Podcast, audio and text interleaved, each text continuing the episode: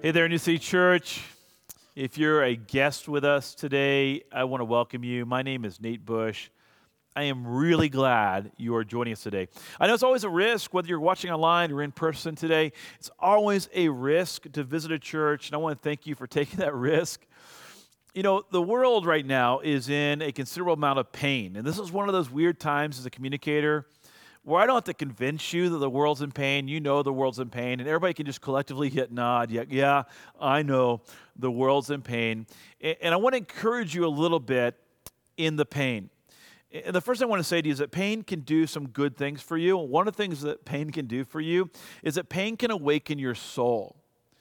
It is my feeling that the American church right now is in need of an awakening that Christians uh, around our country and around the world are in need of awakening. And the pain that we're experiencing in this life right now through COVID and politics and all the tension that we feel in the world, that pain is, has the ability within us to bring about an awakening. And what we get to witness today is we get to witness Mordecai and Esther awakening to their true story. It's a remarkable story. We, we read earlier in Esther chapter 4, verse 1, this is what we read.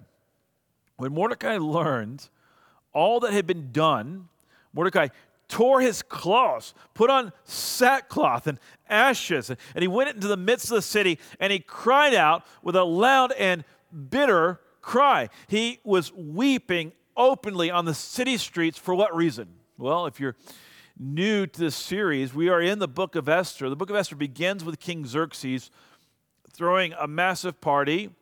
The climax of the party was his attempt to parade his queen, Queen Vashti, out in front of all of the, the people that he invited to this party so they could gawk at her beauty. She refuses him.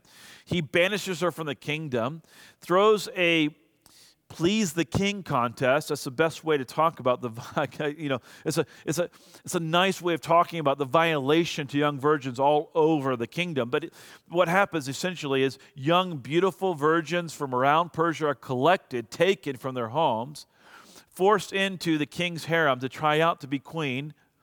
The tryout was not a beauty contest. It was a please the king contest and esther won that contest there was a, an assassination plot. Mordecai, who is Esther's cousin, and but Mordecai also raised Esther as a daughter.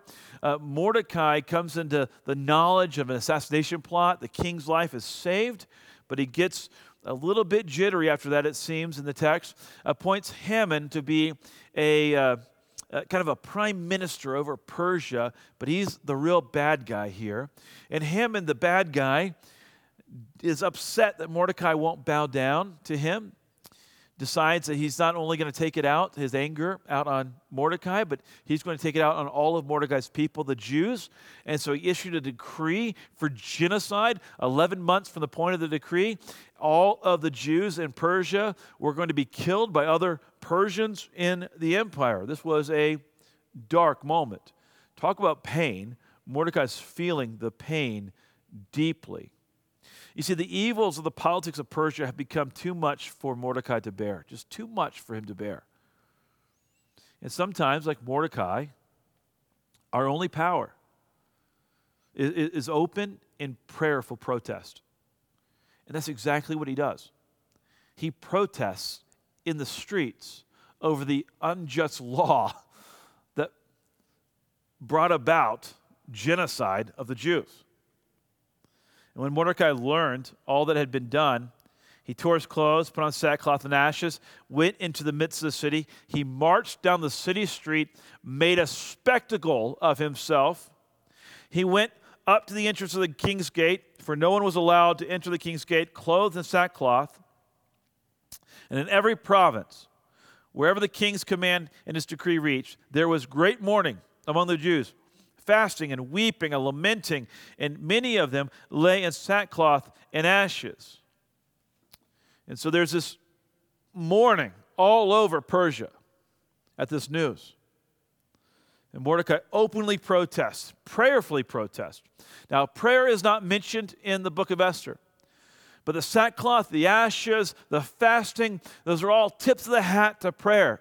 But prayer is not mentioned for a reason because we're, we're to be we wondering is there salvation here? Is there salvation in the text? Is God going to show up when he seems silent in the text? But for the moment, we're to feel the pain. And what happens is pain, it can push our private faith into the public space. And it does so for Mordecai. Mordecai is not a Jew in name or in ethnicity, he's a Jew in the heart. He feels it. And he goes from a privately practicing Jew to publicly practicing his identity as one of God's covenant people right there in the streets. And the question we're to be wondering and asking is will Esther too embrace her Jewish identity? If you remember, Esther has two names Hadassah and Esther. Hadassah, her Hebrew name, and Esther, her Persian name. We found that in Esther chapter 2, verse 7. We also find that in chapter uh, 2, verse 10, that Esther had not made known her people or her kindred, that's her Jewish identity, for Mordecai had commanded her not to make it known. Now, we're not given a lot of details here, but it's safe to assume that Mordecai taught Esther that she was a Jew, but to keep that Jewish identity hidden because it was going to hold her back in society. To embrace her Persian identity because that would help her to excel in society. In other words, Esther, if you want to get ahead, live like the Persians in public, embrace their values and their ethics. But I can tell you that Esther did that, but Mordecai's over it. You see, there, there, there's, there's a spiritual pain that cannot be soothed by physical prosperity. That is certainly the language of Persia. It's all about the physical prosperity. In fact, Esther's living in light of it. You see it in verse 4. She finds out that Mordecai's weeping and he's fasting. When Esther's young women and her eunuchs came and told her, the queen was deeply distressed and sent garments to clothe Mordecai, but he's having none of it. She was like, Oh, he's sad he's wearing sackcloth and ashes. I'll give you some really beautiful clothing from the kingdom. It's such, such an American thing to do, to try to meet our spiritual hunger with physical things. I don't know if, if you, you can relate to this, but I have said out loud before I could eat something where I could feel my feelings. I, look, I'm, I'm an American. I love smoked meats and apple pie. I mean, I love all of it. I also love consuming things, and I have said these things before out loud. If not overtly, I have said them in the tone of my conversations, but I, I'm feeling a little down today. You want to go shopping? I can't, I can't be the only, the only one who during COVID was tempted to cope with shopping online.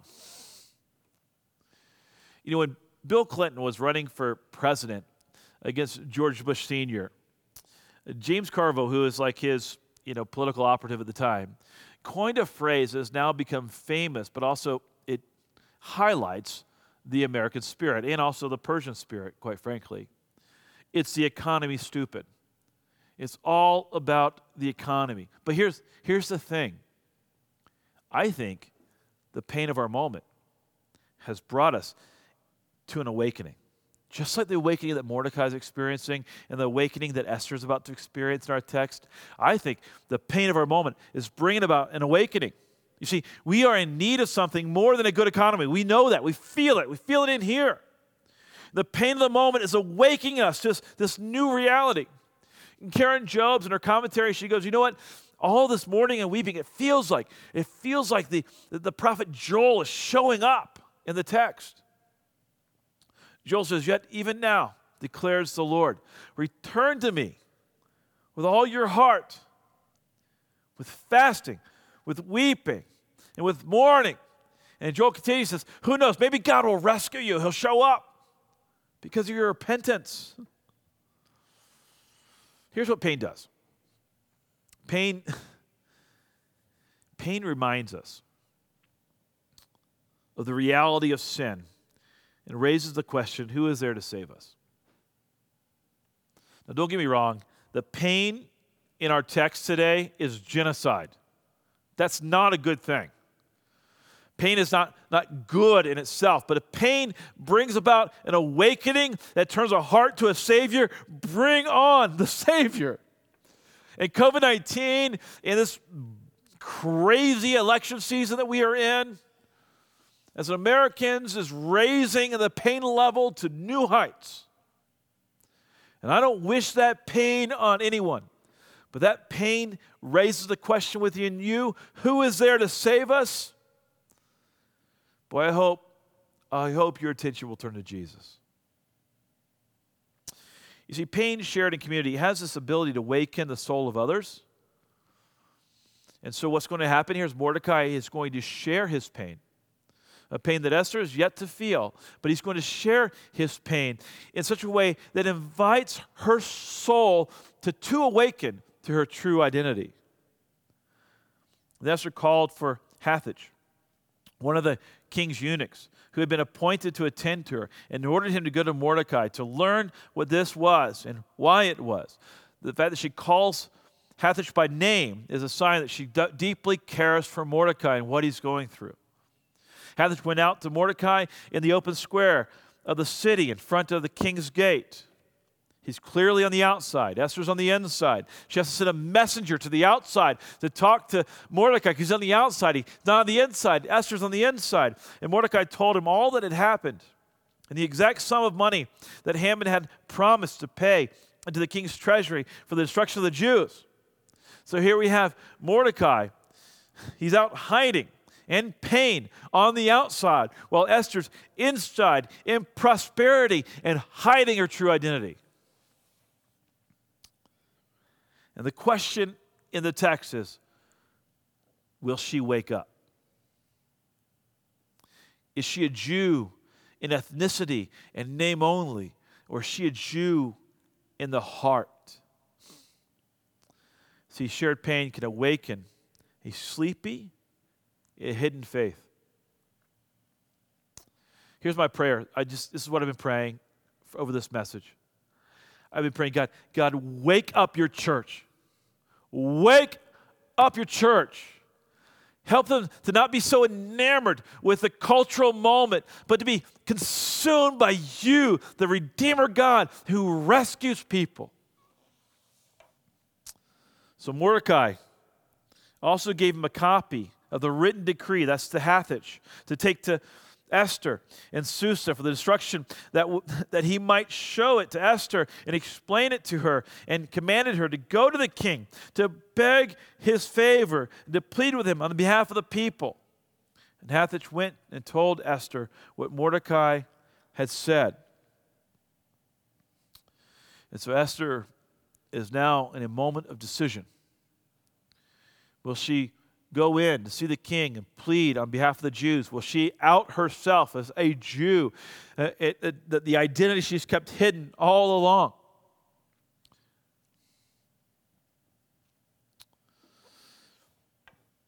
I, I want to remind you that when you're reading the book of Esther or when you're reading Old Testament stories and you're reading about the Jews, you're reading about God's covenant people and you, if you are a Christian, are part of God's covenant people.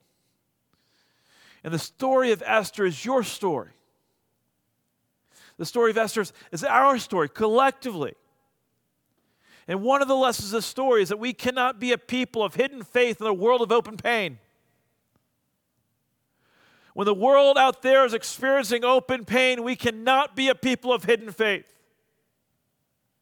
The Apostle Paul reminds us but a Jew is one inwardly. Paul says it's a matter of the, of the heart, a circumcision of the heart. And the question of the text is Is she a Jew inwardly? The question sometimes the moment in culture raises of you and me is Are you a Christian name only? Are you a Christian because your parents were Christians? Or in your heart, have you set apart Christ as Lord? And if He calls your name, are you willing and able to obey Him?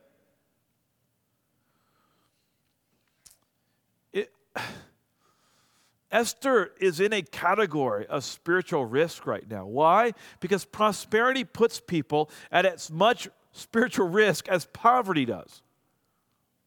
I've read this to you before. My friend Greg Nettle wrote in his book, Small Matters. We see poverty and prosperity as similar problems. Though the circumstances of a child in poverty are different than those of a child in prosperity, they both are equally at risk. One child has too little, one child has too much.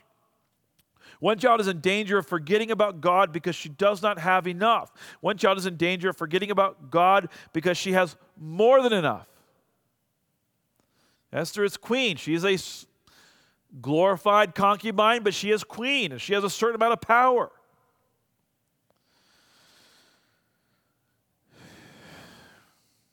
So the question is is her soul going to awaken? Or will it be soothed by the possessions of Persia? Look, we cannot just have our souls awakened to pain. That's not far enough. Our souls have to be awakened to faith. And Esther spoke to Hathach and commanded him to go to Mordecai and say, What does Esther say?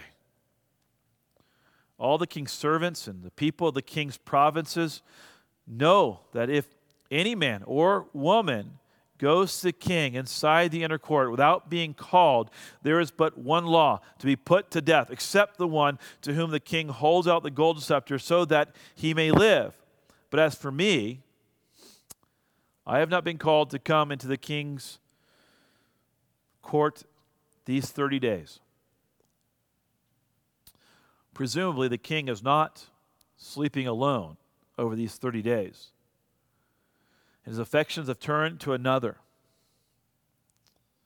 And here Esther is saying, I don't really have the power you think I have, Mordecai. And once again, we are at a moment that the book of Esther raises the question who is really in power? Who's really, really in power? Christopher Ash says in his commentary, she may be crowned queen of Persia, but she has no power. All Esther has, in the eyes of the world and the king, is her beautiful face and attractive figure. So if the king does not want her body, there is no hope. That's the feeling of the moment. So pain can awaken you, but pain can also numb you. Pain can have you in a, in a place where you feel like Nothing good can come from this. And so I'm going to protect my soul. I'm just going to numb my feelings, whether it be with food or things or some other substance in the world. We can easily just sort of say, I'm going to try to satiate the soul so I don't feel the pain and I don't feel the hope and I don't have expectancy. And the question in the book of Esther that's, that's, that's sort of ringing loud and clear at this moment is where is God? Where is He? But there is no loud proclamation in the book of Esther that God is here. Instead, the book of Esther, the book of Esther whispers.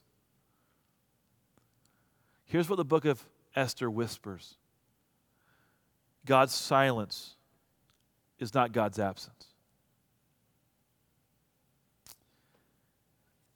See, spiritual numbness can be a defense mechanism to protect ourselves from spiritual disappointment. There are a lot of people at New City. If you, if you, if you feel this, I want you to know there are a lot of people at New City who've experienced spiritual disappointment in their life. The idea, I think, for some is if I lower my expectations of God or of what God can do, then I won't be disappointed in Him. And can I just have an honest conversation with you for a second here? Um, you know, sometimes people have been hurt by church or they've been hurt by the institution of church or they, they look at evangelicalism uh, as a political movement and they, they feel hurt by that. And I, I just want, can I encourage you? I mean, this is prophetically speaking to your life here. Can I, can I encourage you? Our spiritual disappointments may be less about God's failure to do and more about our failure to see. In fact, if your eyes are just, uh, they're not in tune to see Him. And that's what Esther's doing, by the way. Esther, as the book of Esther whispers to us look closely. And then maybe the Holy Spirit might say to you today, yeah, I know you have spiritual disappointment, and you, I know you feel like God hasn't been present in your story, but maybe the Holy Spirit is whispering to you today, look closer. Look, we need to be awakened, all of us collectively, to our status as God's covenant people and the covenant promises of God. And that's what happens here. It's, it's, a, it's, it's really interesting what happens here. The links the author of Esther goes to, to, to, to make sure that God is right here on the pages, at the same time, hidden in plain sight. They told Mordecai what Esther had said. Then Mordecai told them to reply to Esther Do not think to yourself that the king's palace you will escape any more than all the other Jews. For, if you keep silent at this time, listen to a faith statement here from Mordecai, who's recently awakened. Relief and deliverance will rise for the Jews from another place. Even if you don't show up in this moment, Esther, I believe says Mordecai, that God will bring about deliverance. In other words, Mordecai is saying God keeps his promises. But look at the links the author of Esther goes to push God into, into the subtext of Esther. Because we're to be looking closely. Esther's saying, Look, look, dear friend, look closer. Remember Genesis chapter 22, verse 17. God said, I will surely bless you, and I will surely multiply your offspring, Abraham, as many of the stars of the heaven, and sand that is on the seashore. Look at Genesis chapter 12, verse 3. I, I will bless those who bless you, and in him who dishonors you, I will curse and in you all the families of the earth shall be blessed. He says, he says to Esther, like, this is, a, this is so interesting. He says, Do not think yourself that in the king's palace you will escape any more than all the Jews. For if you keep silent at this time, relief and deliverance will arise for the Jews, but you and your father's house will perish. In other words, he's saying, Look, God, God is for his covenant people, those who are Jewish in heart. And I believe in my Redeemer God. Are you going to stand with him? Or is your faith going, your father's faith, the lineage of your faith, going to end with you? And the book of Esther whispers. This is what, this is what Mordecai's doing. He's saying, Esther, remember your story. Listen to the stories of your past. Remember your story. Sometimes the pain, we just need to sit still and to listen to our story. And let me remind you the story of Esther is your story because you are a member of God's covenant people. This is your story. The story of the Old Testament is your story. So do you hear it? Do you hear it? The faint echo of our shared story. If you listen, you can hear it. For the Lord your God is with you wherever you go. If you listen, you can hear it. I will never leave you nor forsake you. You can hear it echoing throughout history, resonating, ringing in your ear. Jesus saying, I'm with you always, even to the end of the age. So why does the why doesn't the book of Esther mention God? Why all this effort to push God to the subtext of the story? Here's why. Because sometimes God's hard to see. And we need Esther's story, particularly when we're in pain. I want you to imagine sitting with your children, sitting with a teenager, and reading to your teenager or your junior higher the story of Esther. And I want you to imagine your child saying to you, Father, Mother, where is God in the book of Esther? How come he's not mentioned? And you, as a parent, you're supposed to say, if you're studying the book of Esther with your child with the, with the point of the story in mind, you're supposed to say to your child, God is everywhere in the story. To which you can anticipate your child saying to you, But I don't see God. I don't see God anywhere. And this is the response you are to have as a parent speaking to your child. Look closer. Look closer. Now, I want you to imagine that a, that child is now an adult, and you're a parent. And that adult child calls you. With, with tears in her eyes, the adult child says to you over a phone, It hurts. It hurts so bad. Where, where is God in any of this? As a loving parent,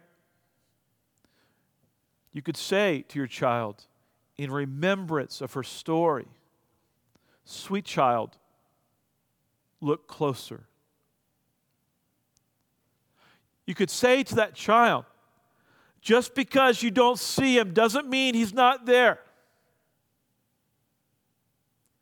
And you can point to the book of Esther as evidence to the fact that you just need to look closer, listen more intently. He's everywhere in the pages of our story. And at New City, we often say, we are imperfect people. We are imperfect people. Being courageous, believing in the power of Jesus to make all things new. The reason why we call the church to be courageous because faith requires courage. And courage is what Esther's going to need. And Mordecai says to Esther, and who knows? Who knows? Whether you have not come to the kingdom for such a time as this. It's almost like Mordecai's eyes are being, whoa, are, are being, are, it's like, it's like his mind is awakening, his eyes are opening, and he's seeing it for the first time. God's invisible hand working through all their imperfection. And now is the moment of courage.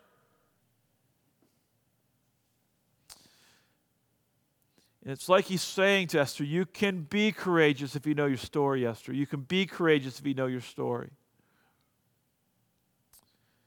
And Christian, I want you to know you can be courageous if you know your story. The Apostle Paul says it like this He says, For me to live is Christ, to die is gain. I know ministry is going to hurt, he says. I know it's going to hurt real bad. But for me to live is Christ and to die is gain. And I can do it because I know my story. And my story is my Savior raised from the dead. He's conquered sin, He's conquered death, and I'm a conqueror in Him. And our courage is not the product of our, of our faith. This is an important point. Our courage is not the product of our faith, it's the product of God's faithfulness. I've got a friend right now who is going through much pain mysterious illness, chronically ill now for a couple years. It seems like every so often I get a text message or notification that my friend's in the hospital for yet another reason. And he, he created a hashtag, God's got this. And he keeps looking at the pain and the, the hurt of every, of every, you know, every turn, it seems like it gets a little bit better and something else happens, it gets a little bit worse. And he's looking at it all and he, he just kind of has this confidence in the Lord Jesus. He goes, God's got this. And he, he said to me in an honest conversation, like, no matter what happens, I believe God's got this because Jesus raised for the dead. We can hold on to the promises of Psalms 105. For the Lord is good, his steadfast love endures forever, and he is his faithfulness to all generations. Our faith does not rest on our ability to have faith. It rests upon the faithfulness of Jesus, who did for us what we could not do for ourselves and has offered us freedom and victory in Him. But faith requires it, it requires the courage to see how your position can be part of the solution to the pain of this world. It's an invitation to be a participant in God's redeeming work. And who knows whether you have not come to this place in your work, to this place in society, to this place in your family for such a time as this? Why do you have the job you have? Why do you have the influence you have? Why do you have the opportunity you have? Is it, is it not that God is up to something? Is it all just coincidence or is God up to something? Have you looked close enough? Are you listening to the echoes of your story? So here's a question of courage for you. If God called you to go public with your faith, to walk into the pain of this world, would you risk it? Esther told them to reply to Mordecai I'm going to risk it. Esther here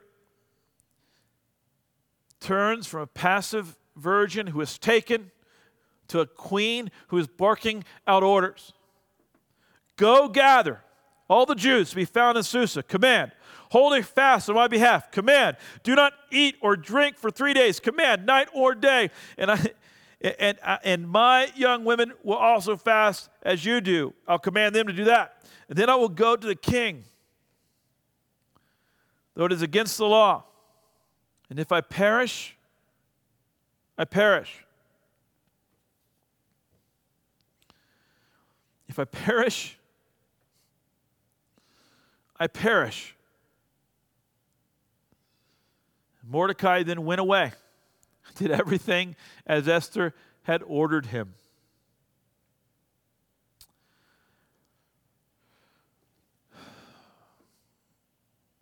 Part of the problem in the American Christian experience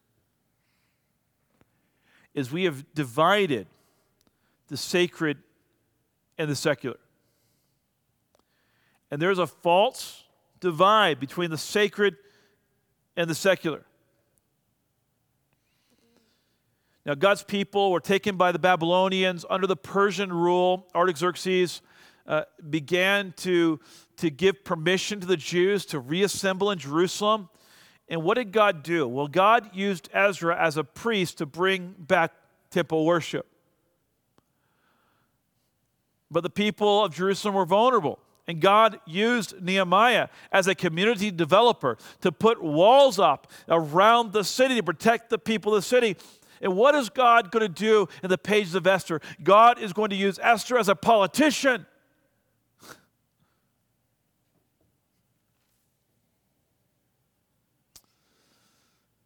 In whatever work you do, God wants to use you. By the way, all work is what we do to provide for human flourishing. the Lord took the man, he put him in the garden. He said, Work. This is before the fall. This is good stuff. Work the garden. Provide for human, flourishing Adam. And as a Christian person who's experienced the self sacrifice of Jesus, we are to sacrifice ourselves and our desires and our wants for the sake of human flourishing. We can do as Esther did. We can, we can say, if I perish with Esther, only because Jesus said, I will perish for you so you can live through me. And so we find the strength to say with Esther, if I perish, I perish because Christ said, I will perish on your behalf. And he did, and he raised the grave, and he conquered sin and death. But the secular view, the secular world, they, they just see this as all there is. And so you see that the desperation of not giving up anything, any power, any wealth, any not investing of oneself in a self-sacrificial way for the sake of human flourishing. Because if this is all there is, I want to die with as much of it as I can. That's the ethics of the kingdom, the kingdoms of this world. But the sacred mind, the mind that's tuned in to the kingdom of Jesus, has been awakened to see the heavenly reality. And I'll remind you of Philippians 3:20, our citizenship is in heaven, and from it we await a savior, Jesus, our Lord, he's our Christ, he's our Lord. Whew. Okay, our citizenship is in heaven. But we're to love people here and now. We are in the world, not of the world. The question isn't should we be involved in the politics of our day? That's not the question. For Esther, it was emphatically yes, I should be involved in the politics of our day because it will work, it will work towards justice for those who have been exposed, namely the covenant people of God. So the question isn't should we be involved in the politics of our day, it's how will we be involved in the politics of our day? The Apostle Paul in Philippians says, Only let your manner of life be worthy of the gospel of Christ. There is a manner of life that is worthy. And I am just praying this over and over again, right? Praying this Jesus, lead your church. Let me just say, I'm also praying. Republicans, get your hands off the church. And Democrats, get your hands off the church. This is Jesus' church. He's the head, He calls the shots, and we obey Him. We live out His principles and His ways. And Paul says, Do nothing from selfish ambition or conceit, but humility count others more significant than yourselves. Say, if you must, if I perish, I perish. Let each of you look not only to his own interests, but also to the interests of others. Say, if I perish, I perish, because that's the ethics of the kingdom. I will lay down my life for you, because Christ has laid down his life for me. Have this mind among yourselves, which is yours in Jesus Christ. It is his mind to live this way in the world. There are three things I want to say to you just in the end. I've been yelling a lot. I don't know why I got passionate, all right? So here's, here's three things I want to say to you. One is wake up. Mordecai had a spiritual awakening. Esther had a spiritual awakening. Imperfect, imperfect people spiritually woke. much of that spiritual awakening was listening to the story. So listen to your story. Jesus lived a life that was a substitute for yours. He did it perfectly. He died a death that was a substitute for yours. All of your imperfections were taken care of on the cross of Jesus Christ. Jesus was buried in a grave and he took your sins very, very far away. And he rose from the grave. He conquered your sin and death. He gave you the gift of life. He gave you the Holy Spirit who affirms it. He gave you his righteousness. So, be courageous. Be courageous. Whew, that felt good.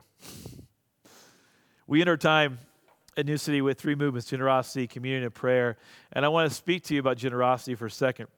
Earlier this year, we started an initiative called Be Good News. You can go to begoodnews.church and learn more about this initiative. This was a financial initiative. Uh, it, I should say, is a financial initiative that many people are very faithfully giving to.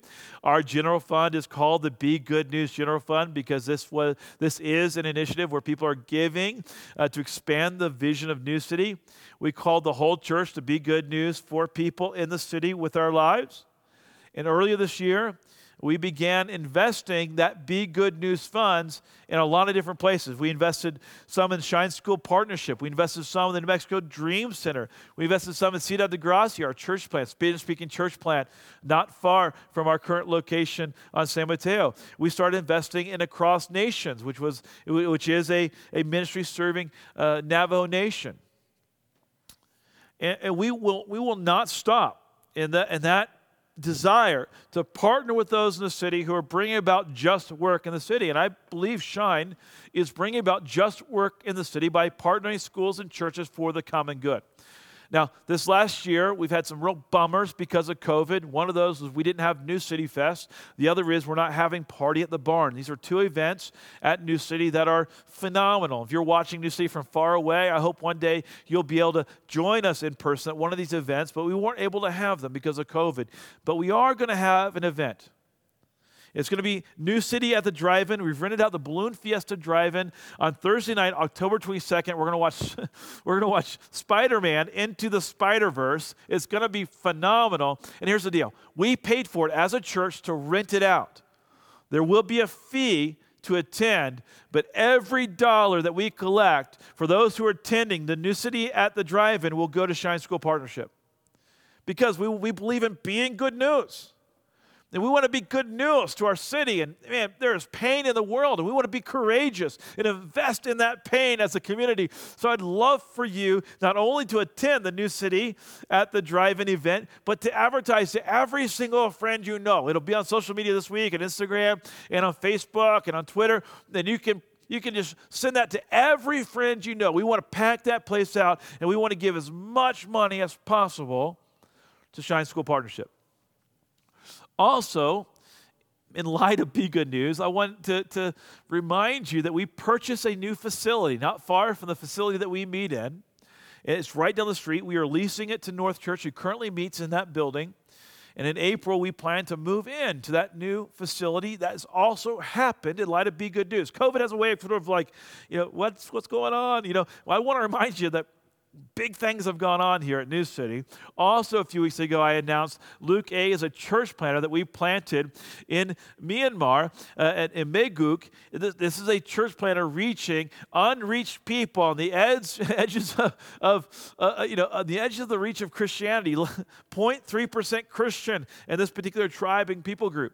And we, we are so excited to begin a relationship with Stadia and Asian Christian Services and planting churches among unreached people groups and I couldn't be more excited about it. So, generosity, I just want you to know what's going on. So, when you give your dollars to New City, I want you to know things are happening. They're happening. And it allows us to do the, the good news initiatives that we want to do in the city to raise the questions, the good news questions about Jesus Christ. So that's generosity. Please be generous today. You can give online, uh, you can give on the app. Uh, if you're in service, you can give in the boxes in the back. We'd love for you to be able to give. Communion you can do on your own. Break the bread. Remember Christ's body broken for you. Take the cup. Remember his blood shed for you. I hope you understand that every week we break the bread, every week we take the cup. We are listening to our story and remembering our story. And that's our story. And lastly, I'd like to, to pray for you. Now, after I pray, we're going to show a baptism video. And that baptism video is a couple of kiddos that were baptized recently here at New City. And if you would like to be baptized, let us know on a Connect card. Please let us know on a Connect card. You can uh, easily do that online. You can do that on, uh, if you're watching online today on the live stream, you can do that easily on the live stream. Certainly, you can find the Connect card on our website. We'd love for you to know more about baptism and the beautiful story that it tells. It tells the story of death, burial, and resurrection and what God has done for us. All right, let's pray. Father, I know the world's in pain. I know that there's a lot of struggle going on in the world right now. I, I pray that that pain, the volume, would be turned down by the power of your Holy Spirit and the teaching of your word today. Be turned down so that we could hear your Holy Spirit just saying to us, You're here. Thank you for letting us know that you are here. You're with us. And you won't leave us or forsake us. That we can be courageous because you are with us. And so I pray for courage today, and that Christian people be living out Christian principles in the, in, in, in the, in the marketplace and in the places they live, work, and play. Help us to be witnesses to your glory, your goodness. Say your name, Lord, just we pray. Amen. All right. God bless, church. I love you so much.